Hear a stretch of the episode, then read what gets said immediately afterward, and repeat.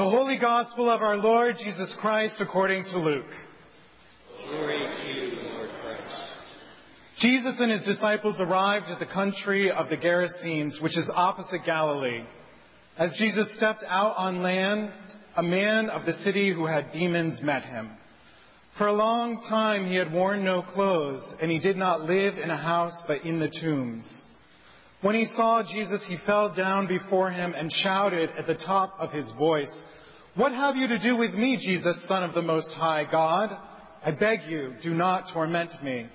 For Jesus had commanded the unclean spirit to come out of the man. For many times it had seized him.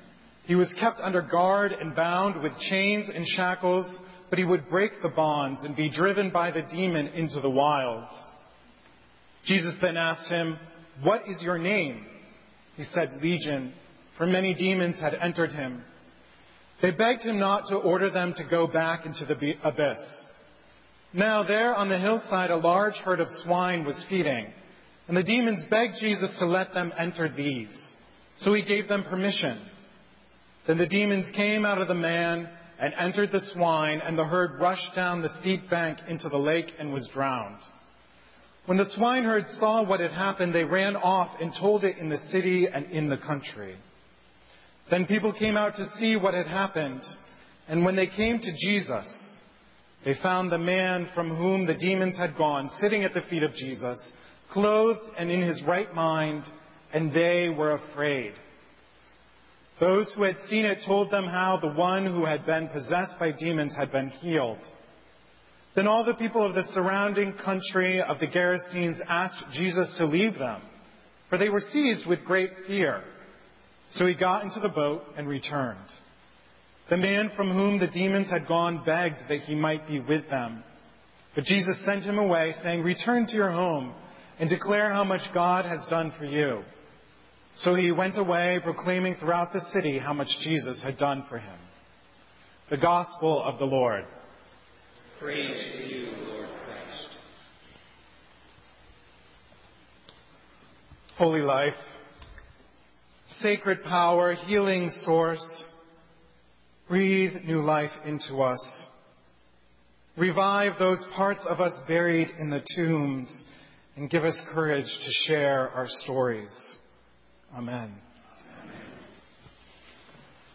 Our gospel lesson today picks up right after the story of when Jesus is in the middle of Lake Gennesaret with his disciples. And they're in the boat and a storm comes up. And the storm is so violent that the disciples think they're going to die, and Jesus is just asleep in the back of the boat. So they get nervous and they wake Jesus up, and Jesus wakes up and he rebukes the wind and the waves, and he rebukes the disciples, asking them if they have such little faith. And after that, they continue on their journey across the lake. And they arrive at the other side of the lake where we encounter a different storm. A storm raging inside of a man. Our scriptures tell us that this man is a man of the city. He probably had a house. He engaged in business. He probably had family. He probably did things every day, sort of like the things that you and I do. But no longer was he in the city, but in the graveyard.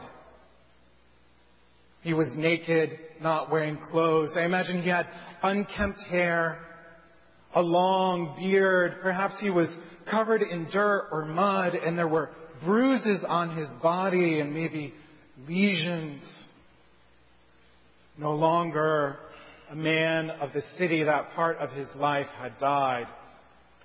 Francois Bovon writes that, that he lives among the graves indicates that he is closer to the dead than the living. His whole life had been changed because of these evil spirits living inside of him. People tried to bind him People tried to control him. They tried to put shackles and chains around him, but he broke those chains and ran throughout the countryside tormented by the evil things inside of him. Nothing could hold this madness, this legion. So Jesus steps off of the boat, and the man comes running up to Jesus and asks him not to torment him. The demons recognize that they are standing in front of a person of power. They know that God in human flesh is right there among them, and they are terrified. So Jesus asks them their name, and they say, We are Legion, for they were many. Then they ask Jesus, they ask him a strange request. They say, Jesus, let us go into the swine over there.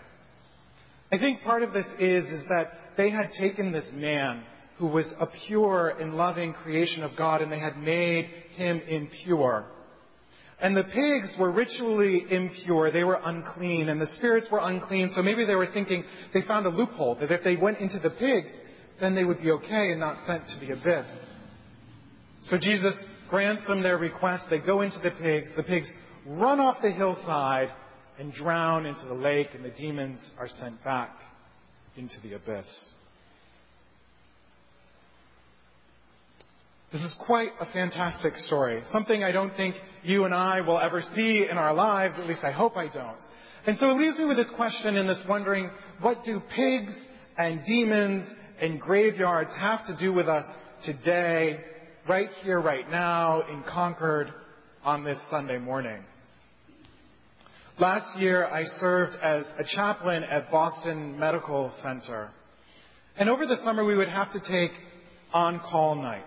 And I always dreaded my on-call nights because I never knew what was going to happen. And I remember one night towards the end of the summer, I made it through the whole night and I didn't get called in. And my pager went off at 6.30 in the morning. And maybe as some of you know, when, when, when my supervisor, the other chaplains would come in, they would take their pager off of mine and I would get a little beep saying, you are no longer covering for so-and-so. So I was like, my, my supervisor's in really early this morning and I'm like, let me check it again. And it said, please call the psych ED.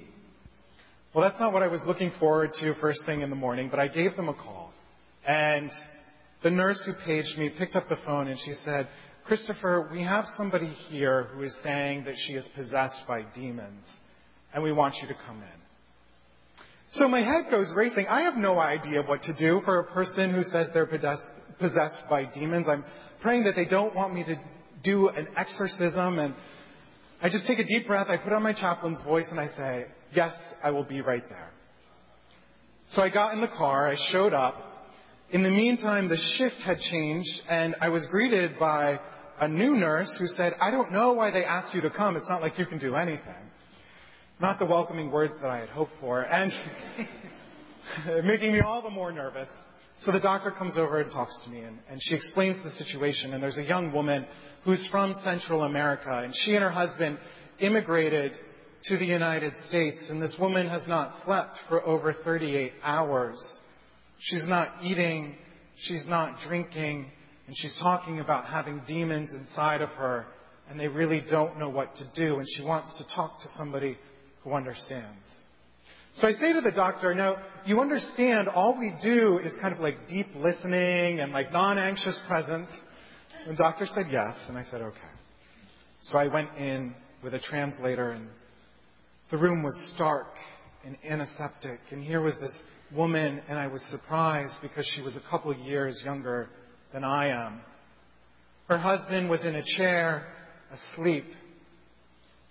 And I started talking to her.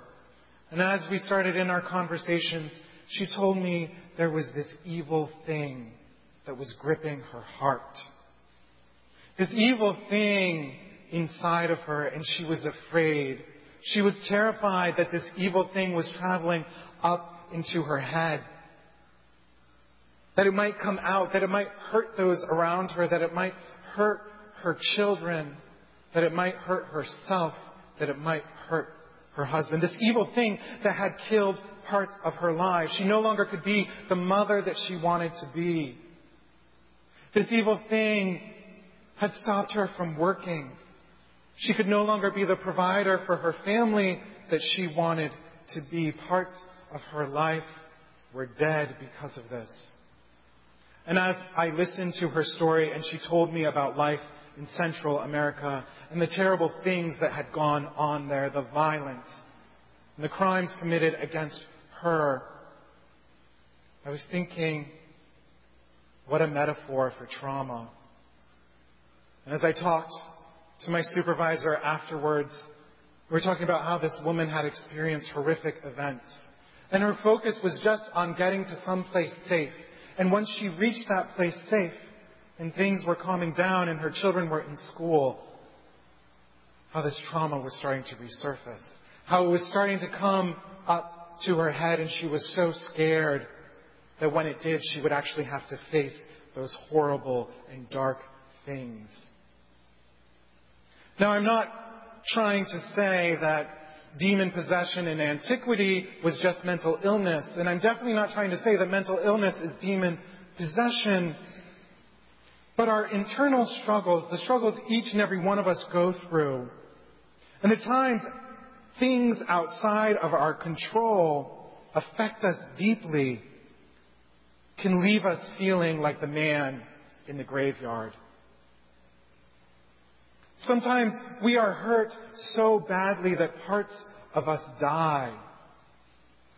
Maybe it's in relationships, relationships with friends or coworkers when we trust other people and that trust is violated.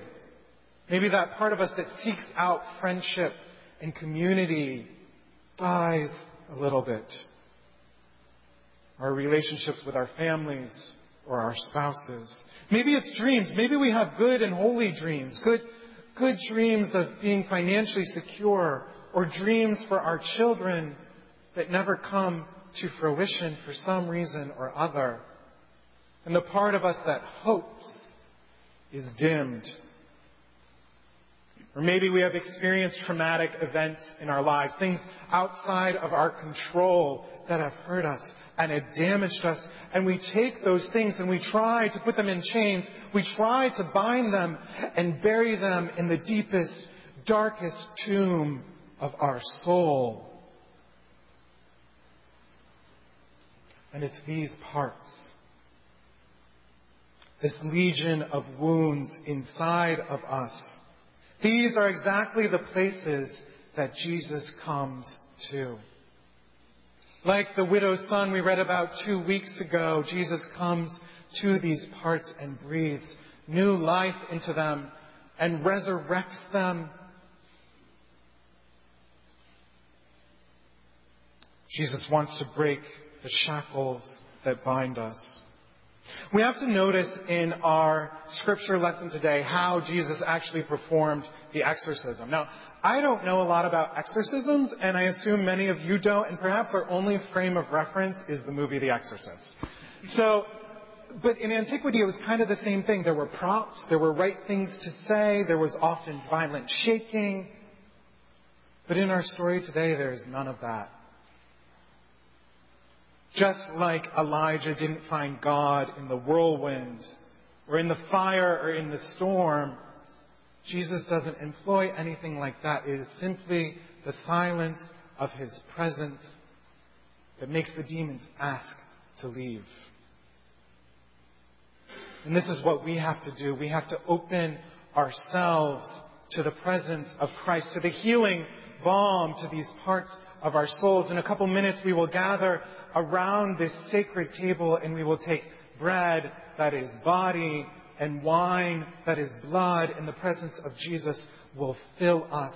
And that is where the miraculous healing begins.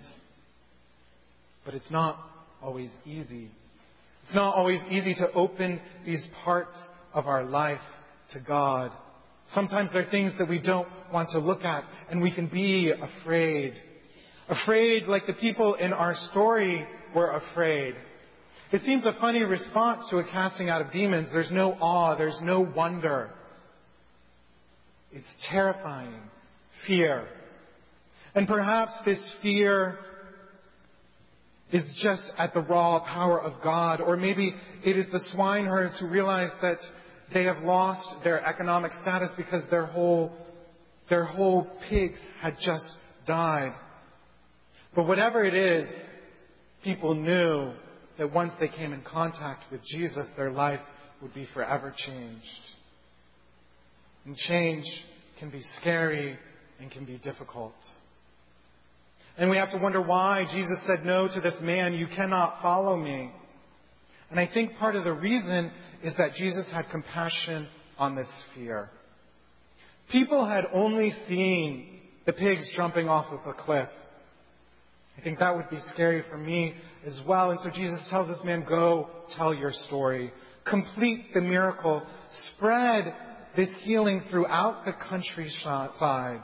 It is in the sharing of the good news that the miracle is complete. And that is where this table calls us to outside of these four walls. It is in the sharing of our own stories with each other that our healing continues. When we hear other people's stories that resonate with ours, we know that we are not alone. We can offer people comfort because we understand part of what they're going through. And I'm not talking about standing on a corner and yelling at strangers, because I think in some ways that's easier to do. It's actually in the intimate relationships of the everydayness of our lives. It is in this telling that we spread the miracle into the world around us. It's in this telling that we begin to tear down the chains and shackles of our own lives and of those of others. It is in this telling that we become more truly the followers of Christ. Amen.